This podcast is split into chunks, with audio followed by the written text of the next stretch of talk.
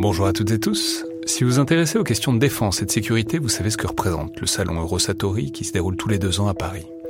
C'est cette année la 28e édition qui se tient du 17 au 21 juin prochain à Paris-Nord-Villepinte et Eurosatori, qui sponsorise cet épisode, sera comme à chaque fois le grand rendez-vous mondial de la défense et de la sécurité. Je veux juste dire, c'est un événement que je trouve très étonnant, assez fascinant. J'y suis allé pour la première fois il y a deux ans pour l'édition 2022.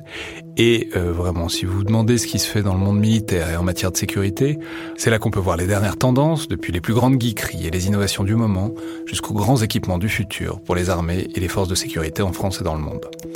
Bref, si vous intéressez de près à ce monde-là, c'est le moment de vous inscrire pour ce qui sera la plus grande édition de l'histoire du salon, avec plus de 1900 exposants et 60 000 visiteurs, vous pouvez le faire en allant sur eurosatori.com.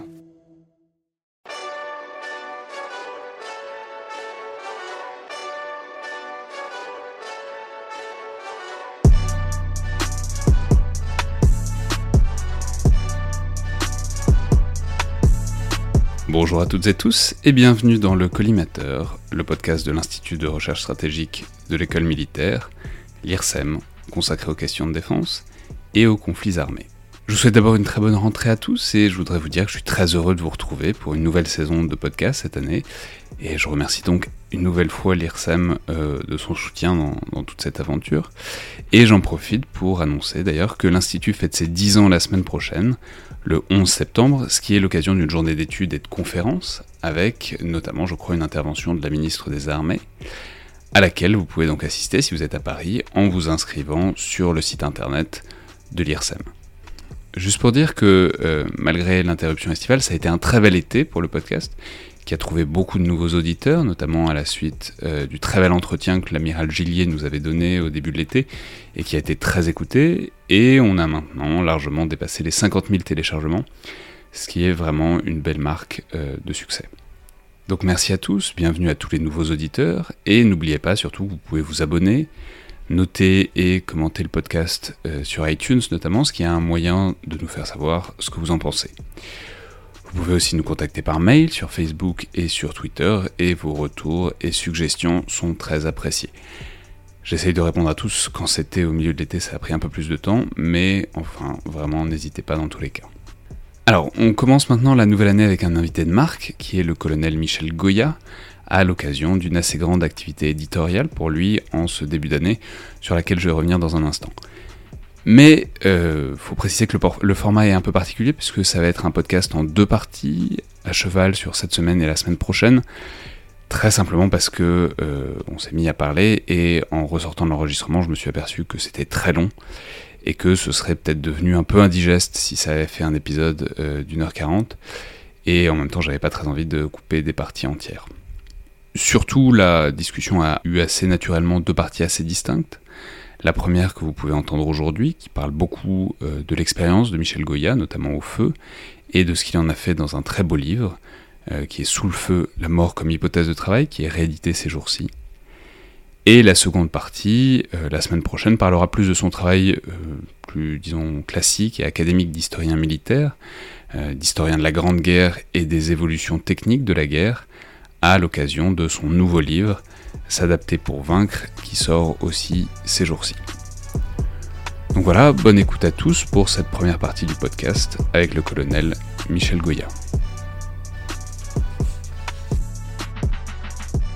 Bonjour à toutes et tous et bienvenue dans le Collimateur, le podcast de l'Institut de recherche stratégique de l'école militaire, l'IRSEM, consacré aux questions de défense et aux conflits armés.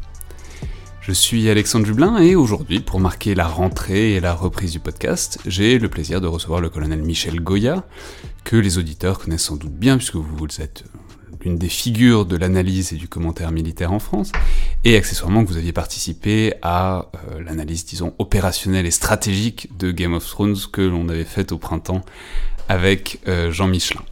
Donc bonjour et merci d'être là, colonel. Bonjour. Alors, je suis particulièrement heureux de vous recevoir pour le coup d'envoi de cette seconde saison, dont on pourrait presque dire que vous êtes le parrain en quelque sorte, comme Pascal Venson l'était euh, pour la première, puisque c'est à l'occasion d'une double actualité éditoriale pour vous.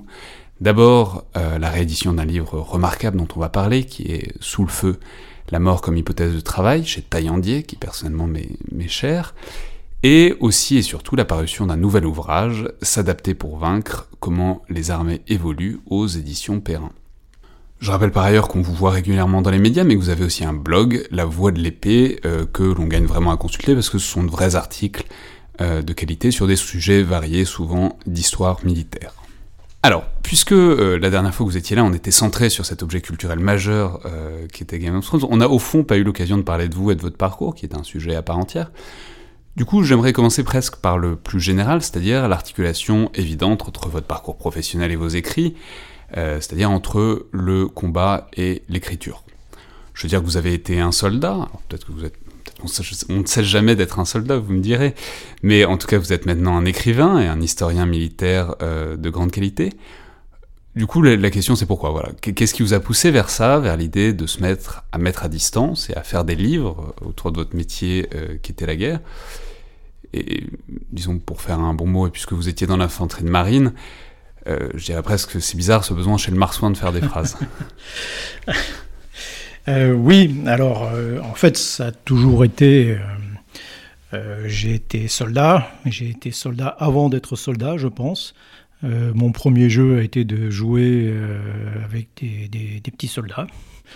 Euh, probablement. Je transformais d'ailleurs tous les jeux qu'on m'offrait en, en, jeux de bataille.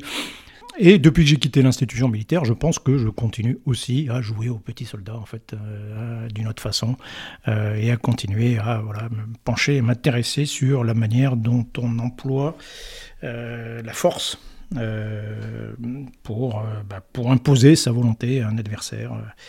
Euh, donc c'est. Et là où c'est intéressant, c'est que vous n'avez pas attendu de quitter l'institution. Vous publiiez déjà, vous faisiez déjà des livres et de la recherche. À l'époque, vous étiez complètement dedans. Non, c'est vrai, c'est vrai, je me suis toujours intéressé. En fait, j'ai toujours hésité entre la carrière de soldat et celle d'historien. Bon, j'ai eu la chance de pouvoir faire un peu les deux, même franchement les deux d'ailleurs. mais j'ai véritablement commencé à écrire au cours de la deuxième partie de ma carrière. Et c'est finalement une des chances que ce métier peut aussi offrir. C'est-à-dire que euh, après avoir préparé le concours de, l'enseignement militaire supérieur euh, euh, scientifique et technique, j'ai eu la possibilité, on m'a offert voilà, deux ans de, scolarité à la Sorbonne, à Paris 4, pour faire à l'époque un, DEA d'histoire. Et donc je me suis retrouvé voilà, pendant deux ans euh, sur les bancs de la fac, euh, à presque 40 ans. Euh, et pour moi, c'était, à ce moment-là, je me dis, tiens, voilà, c'est, c'est l'occasion bah, de, voilà, d'écrire, d'apprendre à d'écrire avec, il faut le dire aussi un peu clairement, une pensée stratégique, même dans l'emploi de l'écriture, si vous voulez, une réflexion stratégique dans la mesure où c'était pour moi un instrument aussi, euh, pour euh, un instrument de carrière. Mais alors c'est intéressant parce que c'est. Bah voilà, justement, pourquoi est-ce que l'armée, l'institution vous a payé deux années pour aller à la fac bah, L'institution a besoin. Euh, alors c'est des particularités militaires, c'est-à-dire que par rapport à d'autres... On sait que c'est pas toujours facile, enfin on a beaucoup écrit, glosé, j'ai fait des articles sur le fait que l'institution militaire avait souvent un problème avec l'université, le monde universitaire, il y a une défiance qui est connue, qui, est, qui date d'il y a longtemps. Euh, mais pourtant, y avait, vous avez donc été bénéficié des tentatives d'ouverture. Oh, non, c'est vieux. En fait, le MSST, donc l'enseignement militaire scientifique et technique supérieur, euh, date de 1935, autant que je me souvienne. C'est-à-dire qu'à un moment, on s'est rendu compte qu'on avait besoin de, euh, de spécialistes, enfin de gens qui avaient en plus une qualification, j'allais dire, civile. Euh, on a besoin de connaissances euh, extérieures dans notre métier, surtout à ce deuxième stade, qui est un échelon de, euh, de commandement. donc on a besoin d'enrichir l'institution avec des compétences, on va dire, extérieures. Bon. et donc concrètement, le, concours, vous avez soit le concours d'école de guerre classique, qui est plutôt généraliste, tactique, et puis vous avez un concours spécialisé, enfin vous aviez, parce que les choses ont un peu changé, mais vous aviez un concours scientifique, on va dire. Et à l'intérieur de ce concours scientifique, il y avait plusieurs branches, sciences humaines, et à l'issue de ce concours, en fonction de votre classement, bah, vous pouvez choisir euh, une spécialité. Vous avez des places qui sont offertes, qui correspondent évidemment à des besoins, des postes euh, que l'on anticipe, euh, qui sont nécessaires, que l'institution anticipe. et donc là, pour le coup, il y avait un poste d'historien donc qui me destinait peut-être euh, logiquement à aller euh, rejoindre le service historique de la défense, par exemple. Euh, puis finalement, ça n'a pas été le cas. Mais, mais mes compétences acquises m'ont été extrêmement utiles par, par, la suite. Quoi. Mais faut Pourquoi je vais y revenir. Mais euh, il faut bien comprendre que c'est quand même, euh, voilà, c'est un investissement qui est fait par l'institution, qui est euh, important. Hein, envoyer pendant deux ans ou trois ans parfois dans certaines spécialités un officier pour apprendre quelque chose, c'est c'est un coût important. Alors pourquoi ça m'a été utile? Alors ça m'a été utile personnellement, et je reviens un peu à ce que je disais tout à l'heure, c'est-à-dire que c'est, euh, je suis, je ne suis pas un Syrien, je sais que je ne, je n'étais pas destiné à, comment dire, être général, avoir à exercer un grand commandement. Et donc, euh, je me trouvais dans une position où mon objectif, c'était de faire quelque chose de sympa. Je savais que je ne commanderais même pas de régiment. Euh, et donc, voilà, mon, idée, c'est voilà, comment trouver, faire un boulot sympa au sein de l'institution. Euh, et donc je me dis, tiens, peut-être pour ça, bah, il faut que je me fasse connaître et que je me transforme, enfin je fasse connaître comme intellectuel, comme intellectuel militaire. et donc j'ai commencé à écrire aussi pour ça. Et ça a effectivement servi, c'est-à-dire que grâce à ça, j'ai euh, pu euh, être muté, par exemple, au, centre doctrine d'emploi des forces, centre doctrine et d'entraînement au commandement actuellement, euh, qui était mon première affectation à la sortie de l'école de guerre. Euh, euh, et, en partie, voilà, en grande partie, parce que j'avais déjà sorti un premier livre qui correspondait à mes travaux de thèse, euh, que j'avais écrit plusieurs articles, et que il y avait un poste qui s'est libéré pour faire du retour d'expérience, faire de l'analyse, de l'analyse des conflits en cours, de l'analyse des armées étrangères, enfin globalement de l'analyse des conflits en cours. Et c'est là effectivement que mes, les, les, compétences d'historien c'est une démarche scientifique, hein, et euh, l'histoire. Hein, euh, donc la rigueur, toutes les rigueurs euh, de, la démarche m'a été extrêmement utile pour, ben voilà, pour, pour effectivement faire ce travail d'analyse des conflits, où je mélangeais, enfin, c'est assez proche finalement hein, de faire du travail d'analyse historique et de faire du travail de retour d'expérience. C'est intéressant, c'est amusant parce que vous, vous avez pointé au, fait que vous étiez sous-officier, que vous êtes devenu officier par, euh, l'évolution interne, quoi, à, l'institution. Euh, c'est-à-dire, et au, fait, au final, vous vous êtes retrouvé à faire votre carrière et votre niche dans la réflexion tactique et stratégique, ce qui est presque ce qu'on pourrait dire euh, habituellement l'apanage justement des officiers et des écoles de la réflexion stratégique, enfin disons de ce qui distingue, de ce qui en fait une filière séparée quoi. Euh, oui, c'est euh, effectivement, c'est un peu par défaut. Alors j'ai un parcours un peu atypique, hein, il faut, euh, être, clair. C'est-à-dire qu'à partir de, ma sortie de l'école de guerre, j'ai je n'ai fait que du travail finalement d'analyse, que ce soit au centre doctrine pendant trois ans, puis après j'ai été aspiré par le chef d'état-major des armées pendant deux ans, euh, j'étais, euh, je lui ai été rattaché directement dans une fonction qui était... Euh, Mais on reparlera de tout ça et de la doctrine, parce que c'est très, très, intéressant comme notion et je voudrais, je voudrais qu'on en parle. Mais du coup, là, vous le présentez, effectivement, vous présentez la continuité et, toute la partie d'analyse de votre carrière, mais il y a aussi une partie beaucoup plus directe, beaucoup plus engagée au feu, et c'est alors c'est le premier livre euh, dont, j'ai déjà parlé, qui est l'une des meilleures réalisations, je trouve, de ce programme, euh, disons, d'articulation entre l'écriture et euh, le parcours militaire, qui est donc Sous le feu, qui est vraiment un, livre, je trouve, fabuleux et sans aucun doute l'une des approximations les, plus passionnantes de l'intériorité du combat que, que j'ai jamais vu. Mais c'est un livre qui est une réflexion anthropologique, mais très intime euh, aussi et surtout, puisque vous racontez des histoires de combat et d'assaut. Alors vous le racontez un peu historiquement aussi, mais c'est beaucoup à la première personne. Euh, le livre commence, les, lecteurs, euh, je pense qu'il y en a beaucoup parmi les auditeurs, mais se souviendront que ça commence avec un récit complètement hallucinant d'un assaut à Sarajevo en 1995 où on est vraiment, c'est pas possible d'être plus plongé au cœur, au cœur de la bataille. Et euh, même par la suite, vous décrivez vraiment de manière étonnante ce que c'est que d'être plongé au milieu, au milieu du combat. Donc voilà, là j'ai déjà dit tout le bien que je pensais du livre, mais la question qui reste, c'est voilà, qu'est-ce que vous vouliez faire en écrivant ce livre? C'était quoi le projet? Alors, Le projet en fait est assez ancien. Euh... Alors je, je, donne tout le titre, c'est Sous le feu, la mort comme hypothèse de travail. C'est un très beau sous-titre, je trouve. C'est oui que j'ai pompé euh, en réalité sur un autre un, sur un roman qui s'appelle L'amour comme hypothèse de travail. Donc voilà, vous, vous savez tout. L'amour, la mort. Comment comment on construit des titres. Mais euh, non, c'est un très vieux projet en fait, euh, qui date pratiquement de mon entrée dans l'institution euh, militaire, comme sous-officier, comme sous-officier dans l'infanterie. J'étais chef de groupe de combat. Et ce qui m'avait frappé à l'époque, c'était le décalage qu'il pouvait y avoir entre ce qu'on faisait, la manière dont on s'entraînait, la manière dont on s'organisait, et puis ce que je pensais être la réalité du combat.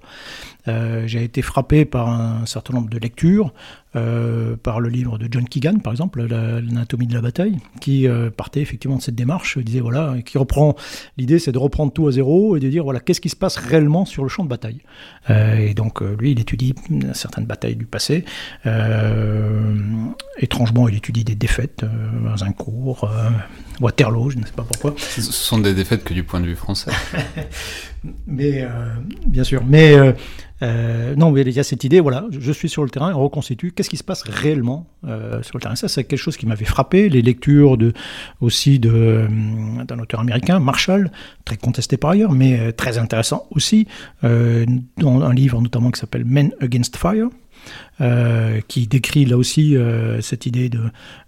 Enfin, qui qui euh, raconte euh, ce qui se passe, effectivement, ce qu'il a vu de, des combats pendant la Seconde Guerre mondiale. Euh, et puis même, un souvenir peut-être plus personnel aussi, c'est qui m'avait frappé, moi, c'est celui de mon grand-père, qui est un ancien poilu, des héros de la Somme, enfin des, des, combats de 1918 aussi, enfin et qui me racontait tout ça avec sorte de détachement, une nostalgie, presque une nostalgie. J'ai l'impression que euh, sa vie s'était un peu arrêtée après 1918 et qu'il n'avait plus rien fait d'intéressant après 1918. Et il n'avait absolument euh, aucun état d'âme. Pour lui, c'était voilà, c'était certainement ce qu'il avait fait de plus euh, passionnant dans, sa vie. Et tout ça m'avait voilà, m'a incité à m'interroger sur mon métier, lui-même, euh, sur le combat d'infanterie, sur, euh, sur la manière dont on pouvait le, euh, bah, le faire coller plus à la réalité. Donc c'est, je commençais voilà, à réfléchir, à prendre des notes. Et puis lorsque je me suis Mais pourquoi Par rapport à ce que vous lisiez à l'époque? Oui, oui, oui euh, effectivement, oui. Euh... Non, mais, enfin, je veux dire, je, je suis totalement d'accord. Et enfin, l'anatomie de la bataille de John Keegan ouais. est un livre complètement fondateur. Mais ce que je veux, je veux dire, moi, j'y étais pas à cette époque-là. Euh, vous aviez l'impression que dans le paysage de ce qui était produit, en tout cas en français, c'était le genre de réflexion qui était absente? Alors déjà, oui, dans la littérature française, euh, on ne trouvait pas grand-chose. Hein. Euh, oui, c'est complètement absent. Hein. Ça l'a été pendant très longtemps. Il y a eu une, littérature. Après tout, peut-être l'ouvrage véritablement fondateur de, cette euh, école de pensée, c'est euh, euh, Études sur le combat de Ardent Dupic. Euh, qui donc date des, enfin qui a été publié après après sa mort en 1970, mais voilà pour la première fois, ça aussi c'est un peu un modèle Ardent Dupic. Hein. C'est un officier qui s'interroge sur son métier et qui se dit voilà on reprend tout à zéro, euh, un peu à la méthode euh, cartésienne ou à la méthode bouddhiste, hein, c'est-à-dire qu'on voilà on remet tout à plat et qu'est-ce que qu'est-ce que la réalité des choses?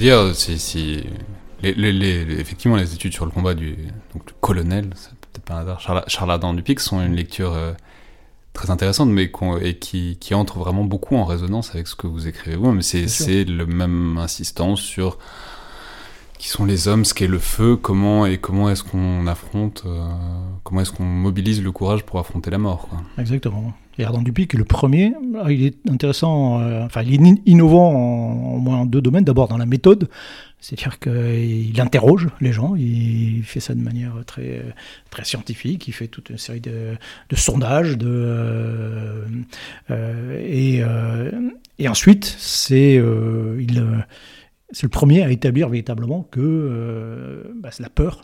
La substance du combat, c'est la peur. Voilà, ce qui était quelque chose qui est peut-être lié, quoi. On a plutôt tendance à le, à le comment dire, à le, à le cacher, à mettre en avant plutôt le courage. Euh, mais c'est la deuxième face de. Et ça, c'est quelque chose qui vous est apparu évident à la lumière de votre expérience? Euh, oui, bien sûr, bien sûr, parce que c'est, il est très clair que euh, euh, le, le, le, monde du combat, c'est un monde où, euh, euh, où l'air est, rempli de, rempli de peur. C'est ça, que c'est une bulle qui apparaît, c'est un monde nouveau qui apparaît d'un seul coup, dans lequel on pénètre et dans lequel on se transforme. Voilà, on respire de la peur et puis euh, on respire du stress, on va dire autrement. Et, euh, tout ça transforme l'individu physiquement, hein, euh, puis, puis après intellectuellement. Enfin, l'individu n'est plus le même lorsqu'il est à l'intérieur de la zone de combat que lorsqu'il est à l'extérieur. C'est ça que un peu du mal à comprendre. Si quelqu'un vu de, de Sirius, même pas forcément d'aussi loin, regarde un combat, il, sera étonné par euh, euh, des comportements qui paraissent complètement euh, irrationnels, très étranges, quand, quand constater que dans une zone de combat, il faut plusieurs centaines, voire plusieurs milliers de cartouches pour toucher une cible, alors que dans le même contexte, hors combat, sur un champ de tir, il en faut une ou deux vous dites qu'entre les deux, il se passe quelque chose de, particulier. Et cet, euh, cet ingrédient, c'est évidemment c'est, le stress, qui et c'est, la transformation de l'individu. Donc l'individu se, se, se, plie, se déplie, se transforme. Le, cœur ne euh, fonctionne plus de la même façon. Euh, vous avez des poussées d'adrénaline, les yeux se transforment, même la pupille se transforme, donc déjà vous tirez pas de la même façon, vous, voyez pas les choses de la même façon, enfin voilà, tout, tout, tout se transforme, et puis après vous avez des trucs très concrets, hein. à partir de 140 pulsations minutes, euh, vous commencez à avoir du mal à prendre des décisions, euh, donc, bah, mais vous avez envie de faire des choses parce que c'est le remède euh, au stress. Euh, donc, bah, vous allez soit être très discipliné, obéir, soit imiter. Si vous ne recevez pas d'ordre, eh ben, vous allez imiter quelqu'un qui va s'enfuir, par exemple, ou quelqu'un qui va monter à l'assaut. Et puis, si ça continue, bah, vous allez finir par être complètement paralysé parce qu'il y a des réflexes internes qui vont éviter, essayer d'éviter la crise cardiaque et qui vont bloquer le corps plus exactement, ils vont bloquer l'amidale, parce que tout, finalement, à la base de tout, il y a, vous avez une petite bille dans le cerveau qui s'appelle l'amidale, et qui est euh, toute l'histoire de la guerre peut, euh, commence à partir du fonctionnement de cette petite bille dans le cerveau. Mais c'est très intéressant, parce que du coup, c'est vraiment... Je sais pas si c'est nouveau, hein, mais c'est en tout cas une autre manière d'envisager la chose. Tout le monde sait qu'il y a de la peur euh, au combat, mmh. mais la question c'est si on... Enfin, il y a deux attitudes, c'est soit de la nier et de considérer que le remède contre la peur, c'est d'avoir du courage. Oui ce qui est ce qui est, pas faux. Ce qui est pas faux, mais c'est ça, je suis pas sûr que ce soit un conseil qui aide beaucoup sur le moment. Mais enfin, il y a ça, et puis il y a la deuxième, euh, le deuxième versant de ça qui est d'essayer de, l'analyser, de la, pour euh, la comprendre, la circonscrire et essayer de, voire même peut-être de l'utiliser dans une certaine mesure. Oui, alors c'est quelque chose d'inévitable. Euh, alors il faut comprendre que c'est, comment dire, ça peut paraître étonnant, mais euh, euh, mon, mon, baptême de feu, j'étais parfaitement à l'aise. Je trouvais ça particulièrement agréable, en réalité. C'était à Sarajevo.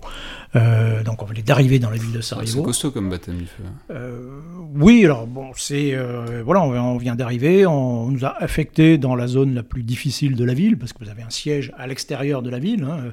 vous avez des centaines d'obus qui tombent tous les jours. Hein. Rappelons simplement la situation de Sarajevo, donc ville bosniaque assiégée par les Serbes qui se trouvent tout autour de la ville, qui en plus est dans une cuvette Enfin, du coup, enfin, c'est vraiment, ça, ça, ressemble presque à Dien Bien Phu, quoi. C'est-à-dire les assaillants sont en hauteur, ce qui est la position la plus parfaite pour des tirs d'artillerie, quoi. Oui, oui, ils passent leur journée à bombarder la ville. donc voilà, moins de 200 obus dans la journée. La journée était classée calme dans les dans les comptes rendus. et en plus de ça, vous aviez tout autour, vous aviez des, des snipers, des tireurs d'élite, et même à l'intérieur, il y avait un quartier qui était occupé par les Serbes à l'intérieur, et ces gens-là étaient faisaient de la chasse il était là pour euh, tuer le maximum de gens, euh, enfin d'être vivant, parce qu'il tuait aussi les animaux. Euh, il touchait des primes aussi pour les animaux à l'intérieur de la ville. Et donc nous, on, plonge, plonge là-dedans. Donc vous arrivez, vous êtes sous-officier à l'époque, vous avez Non, je, suis officier, j'étais chef de section. j'étais comme, j'avais déjà fait plusieurs missions. La dernière, c'était au Rwanda en 1992. et c'est sympa aussi. oui. et là, quand on arrive, on comprend d'ailleurs tout de suite qu'il y a non seulement il y a le siège de la ville, mais à l'intérieur, la ville est assiégée aussi de l'intérieur par tout un tas de, mafieux, de brigades de bandits, de mafieux qui font régner un peu la terreur dans une grande partie de la ville. Et donc on nous plonge au milieu de tout ça, on arrive, donc dans la foulée on a un, soldat qui prend une, balle dans la, gorge et on s'aperçoit qu'on est euh, harcelé pas par les, pas par les Serbes, mais par les Bosniaques, que accessoirement on est censé euh, défendre. Euh, euh, et, donc ça c'est mon baptême du feu. Donc moi je me retrouve au milieu de tout ça, et puis je, prends des tireurs d'élite avec moi, et puis j'essaie de, de, faire face à ces, ces, tirs qui viennent un peu de partout, là, tout autour de nous. et effectivement, c'est, je suis sous adrénaline à fond, euh, très, très clairement, hein. à tel point que euh, c'est agréable, ça devient une sensation euphorisante, comme un sport de haut niveau. Hein, euh, et, vous êtes dans la zone, quoi, vous êtes concentré. Vous avez, oui, oui, je, donne des ordres extrêmement clairs. non, je commande très bien, hein, tout, est, tout est parfait, à ce détail près que j'ai complètement occulté la case danger. Euh, et que je, ne perçois pas même qu'on me tire dessus, qu'il y a des rafales de Kalachnikov qui passent à droite, à gauche, et je commande debout, et voilà et tout. Euh, alors j'ai pu éventuellement passer pour courageux, alors qu'en fait je n'étais qu'inconscient euh, du danger. C'est souvent ça en fait. Hein. Est-ce qu'il y, est y, a toujours une différence? Bah, je me demande, je me demande en fait. Hein.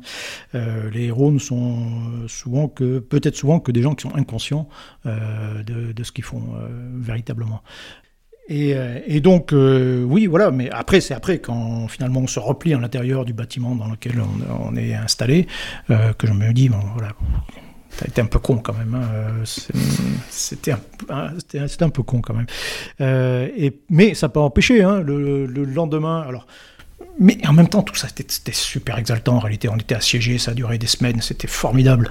Euh, enfin, c'était passionnant. C'était passionnant. On n'avait pas d'eau, on avait des barbes, euh, une paire plus grosse que celle que j'ai maintenant. Euh, on était sale et, chaque fois qu'on mettait le nez dehors, il fallait de temps en temps mettre le nez dehors. On se faisait, on se tirer dessus. C'était voilà, c'était une période passionnante. Mais ce que je veux dire, c'est que dès le lendemain de, de cette C'est intéressant, c'est voilà, les combattants qui combattent. quoi. C'est pas si fréquent dans une carrière de militaire d'être engagé. Oui, alors ça arrive de plus en plus. Oui, euh, mais je veux dire, par rapport au temps d'entraînement, par rapport au temps où on fait plein d'autres choses. Oui, alors, au, bout du compte, le temps le temps dans une carrière que vous allez passer euh, au combat est extrêmement réduit, que vous allez passer 99% de votre temps à faire autre chose, hein, euh, euh, soit même, même pas être en opération. Moi, j'ai pas fait énormément d'opérations. Au total, j'ai dû passer trois ans en opération quoi, extérieure au total. Hein. Mais, en même temps, on dirait que vous avez rapidement épuisé le quota.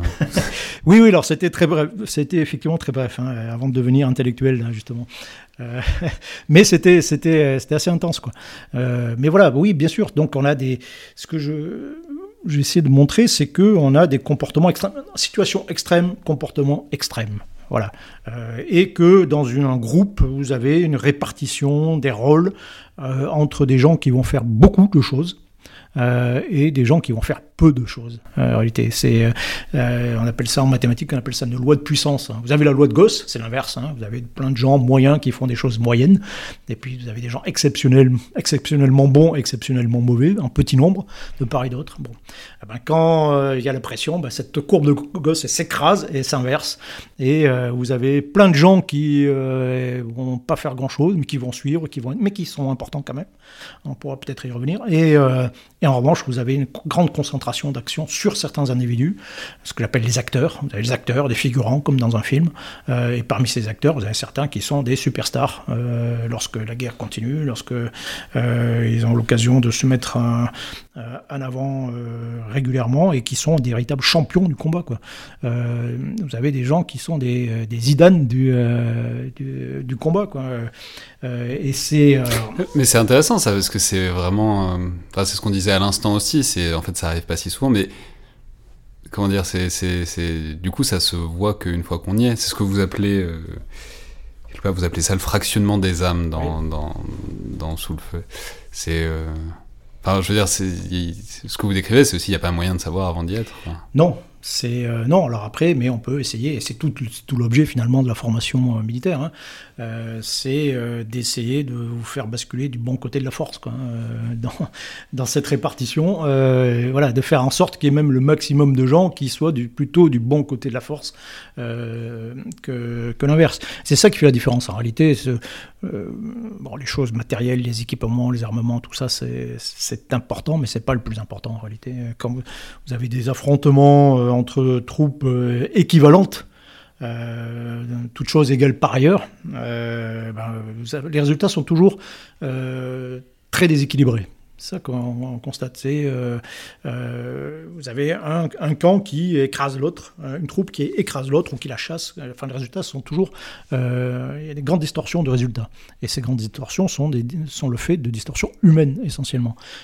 Et donc euh, tout l'objet de, euh, la préparation euh, militaire, c'est globalement d'arriver à contrôler cette fameuse amygdale, de faire en sorte qu'elle est liée à la mémoire, qui est intrinsèquement liée à la, mémoire, et donc de barder l'individu à la fois de confiance, euh, de compréhension, c'est-à-dire qu'il faut que la situation sur laquelle il va être plongé euh, soit compréhensible, qu'il ait le sentiment qu'il euh, peut y faire face, il a les moyens, les compétences, les moyens d'y faire face, il a des copains, et, puis, autre aspect, c'est de le barder d'obligations.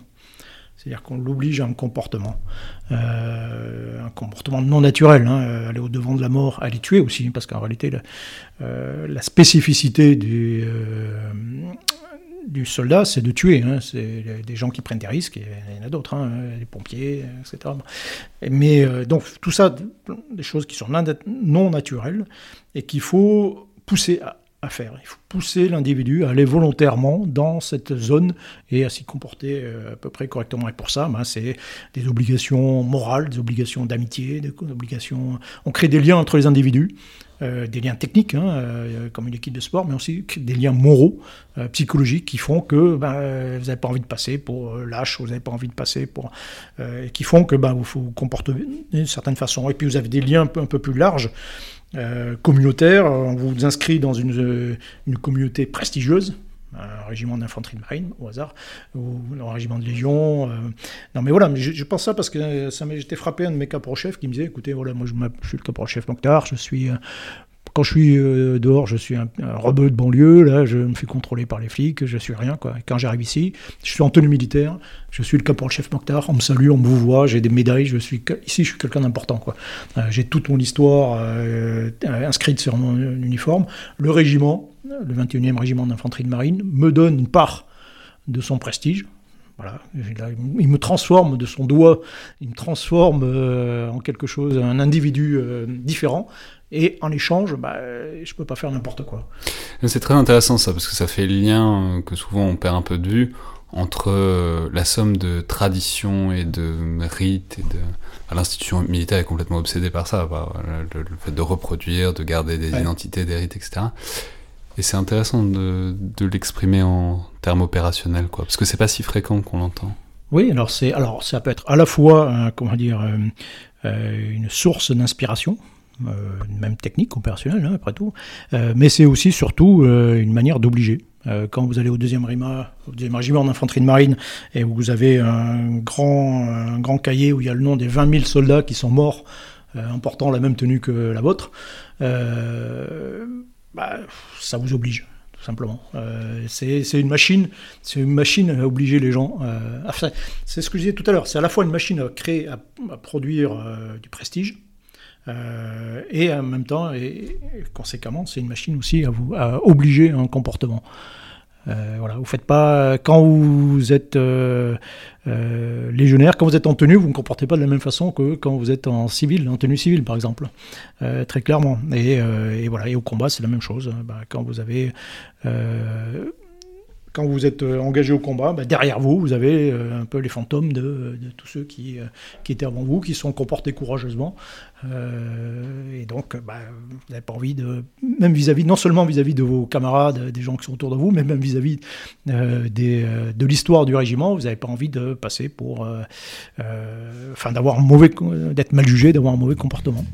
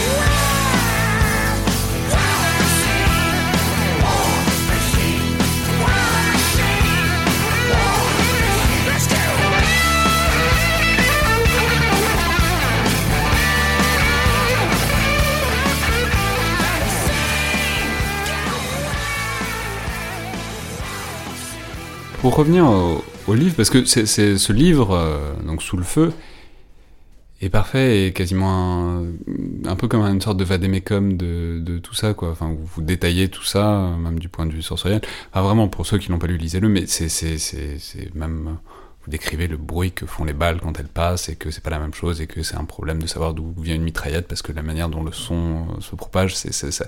Bon, mais ce que je veux dire, c'est que ce qu'il y a dans ce livre, j'imagine que c'est à peu près ce qu'on devrait vous apprendre euh, à l'école de guerre ou etc. Euh, alors moi, j'ai pas été à l'école de guerre, mais du coup, est-ce que vous savez si c'est un livre qui est utilisé par l'institution, qui est lu, qui est oui, je, travaillé, quoi? Oui, je pense qu'il est beaucoup, euh, qu'il est lu, bien sûr. Alors c'était un peu le but. Hein, euh, c'est, euh, il y avait un autre but aussi qui est. Et pas pour autant insister à ce point-là sur la peur, c'est, c'est, quelque chose qui est pas évident pour. Bah, comment dire Pour l'institution, c'est pas c'est pas ce que l'institution met, met en opérationnellement c'est important. Mais c'est un non-dit, mais euh, c'est souvent un non-dit, mais qui est connu de tous quoi. Bien sûr. Bien, donc mais c'est aussi important où on choisit les non-dits, où on les place. oui non c'est vrai c'est vrai, mais mais le, le, chef d'état-major de l'armée de terre, général Rak Magdou, avait imposé comme lecture obligatoire dans les écoles de formation initiale. Euh, celle du commandement au plus bas niveau, euh, sous-officier ou, euh, ou, officier. Alors c'était, c'était un peu le but, hein, là aussi. Parler l'exemple du bruit des balles, par exemple, c'est quelque chose que moi j'ai jamais appris. vous, vous le saviez pas avant de dire Non. Non, je ne savais pas, parce que ça fait partie du savoir-faire oublié, si vous voulez.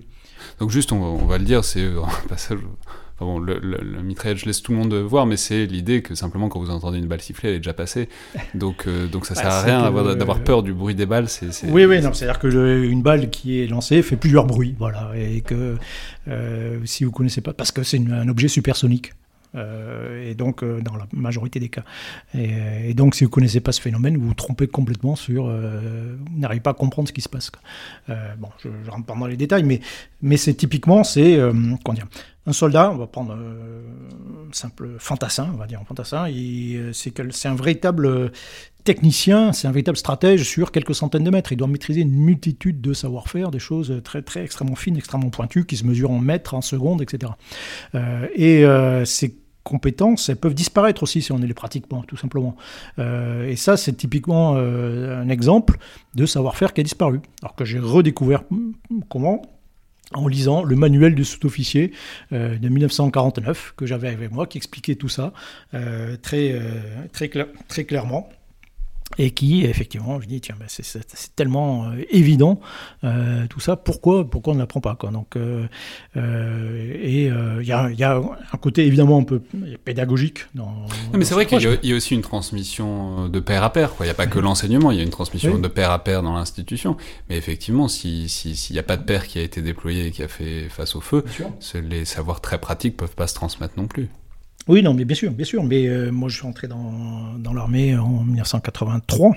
Euh, donc une époque où la majeure partie des, euh, des, des, des, régiments de l'armée de terre en particulier n'étaient pas, pas engagés. Quoi. On passait notre temps à s'entraîner, euh, donc ce qui est également très formateur. Hein, mais ah, c'est intéressant ça, parce que effectivement, 80, les années 80, c'est alors il va y avoir avec la chute du mur de Berlin et le monde multipolaire des années 90, il va y avoir une multitude d'engagements, donc vous êtes témoins et acteurs.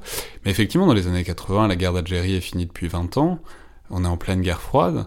ça fait longtemps qu'il n'y a pas eu d'engagement opérationnel vraiment à cette époque-là. Ah si, si, hein. si, il y a des engagements opérationnels. On fait la guerre au Tchad, 69-72, euh, on les revient... Enfin il y a, il y a pas mal d'engagements militaires, mais qui sont concentrés sur les régiments professionnels.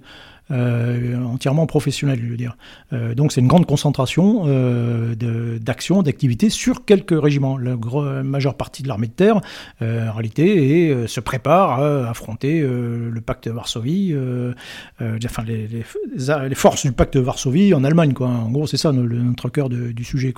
Et donc on, se prépare à ça.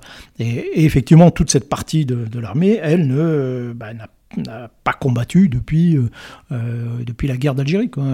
Et donc, il n'y a plus personne. Donc, enfin, bon, quand je rentre dans l'armée, il y a encore des gens qui ont connu la guerre d'Algérie, mais c'est euh, qui ont fait la guerre d'Algérie, mais c'est et qui en soi, en plus, était une guerre très particulière, était une guerre contre guérilla. Enfin, c'était c'était non, mais c'est vrai, c'est vrai. je veux dire, je comprends très bien que j'y avais pas pensé, mais je comprends très bien qu'en débarquant à Sarajevo ou même au Rwanda, ce sont des c'est un nouveau paradigme quoi qui vous, apparaît quoi. C'est un truc que, que, vous avez probablement pas appris effectivement.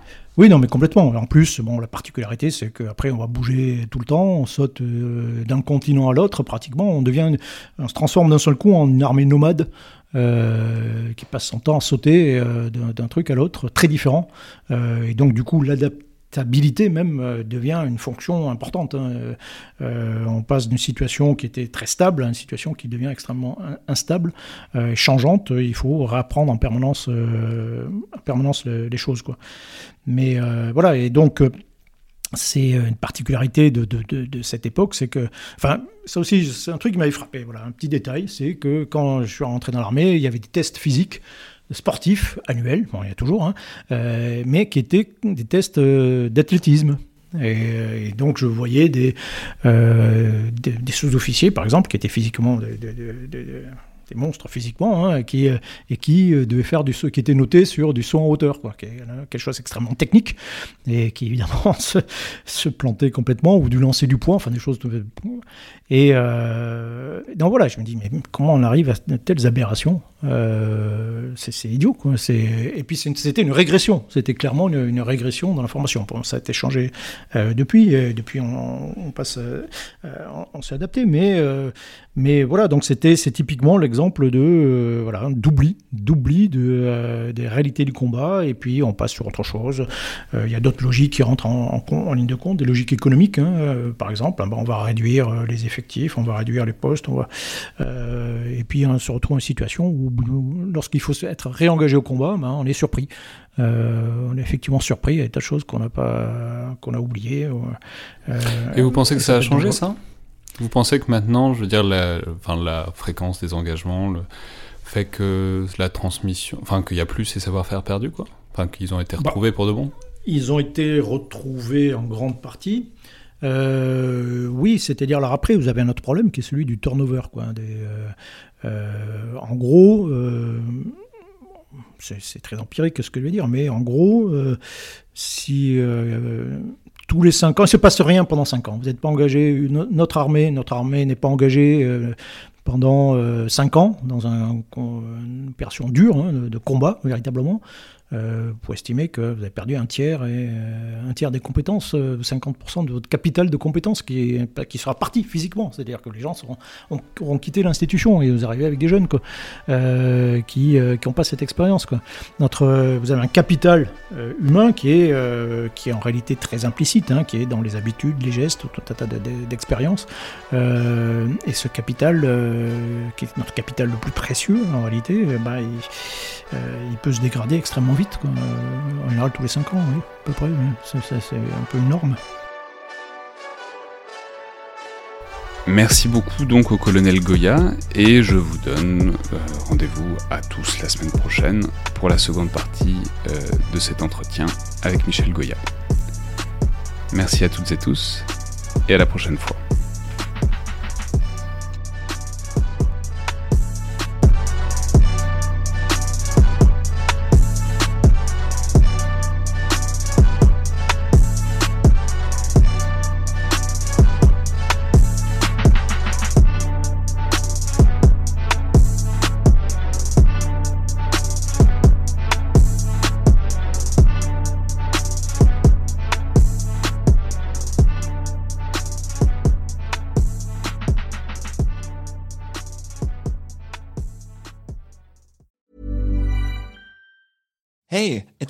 Pellegrino from Everything Iconic. Ready to upgrade your style game without blowing your budget? Check out Quince. They've got all the good stuff shirts and polos, activewear, and fine leather goods, all at 50 to 80% less than other high end brands. And the best part? They're all about safe, ethical, and responsible manufacturing. Get that luxury vibe without the luxury price tag. Hit up quince.com slash upgrade for free shipping and 365 day returns on your next order. That's quince.com slash upgrade.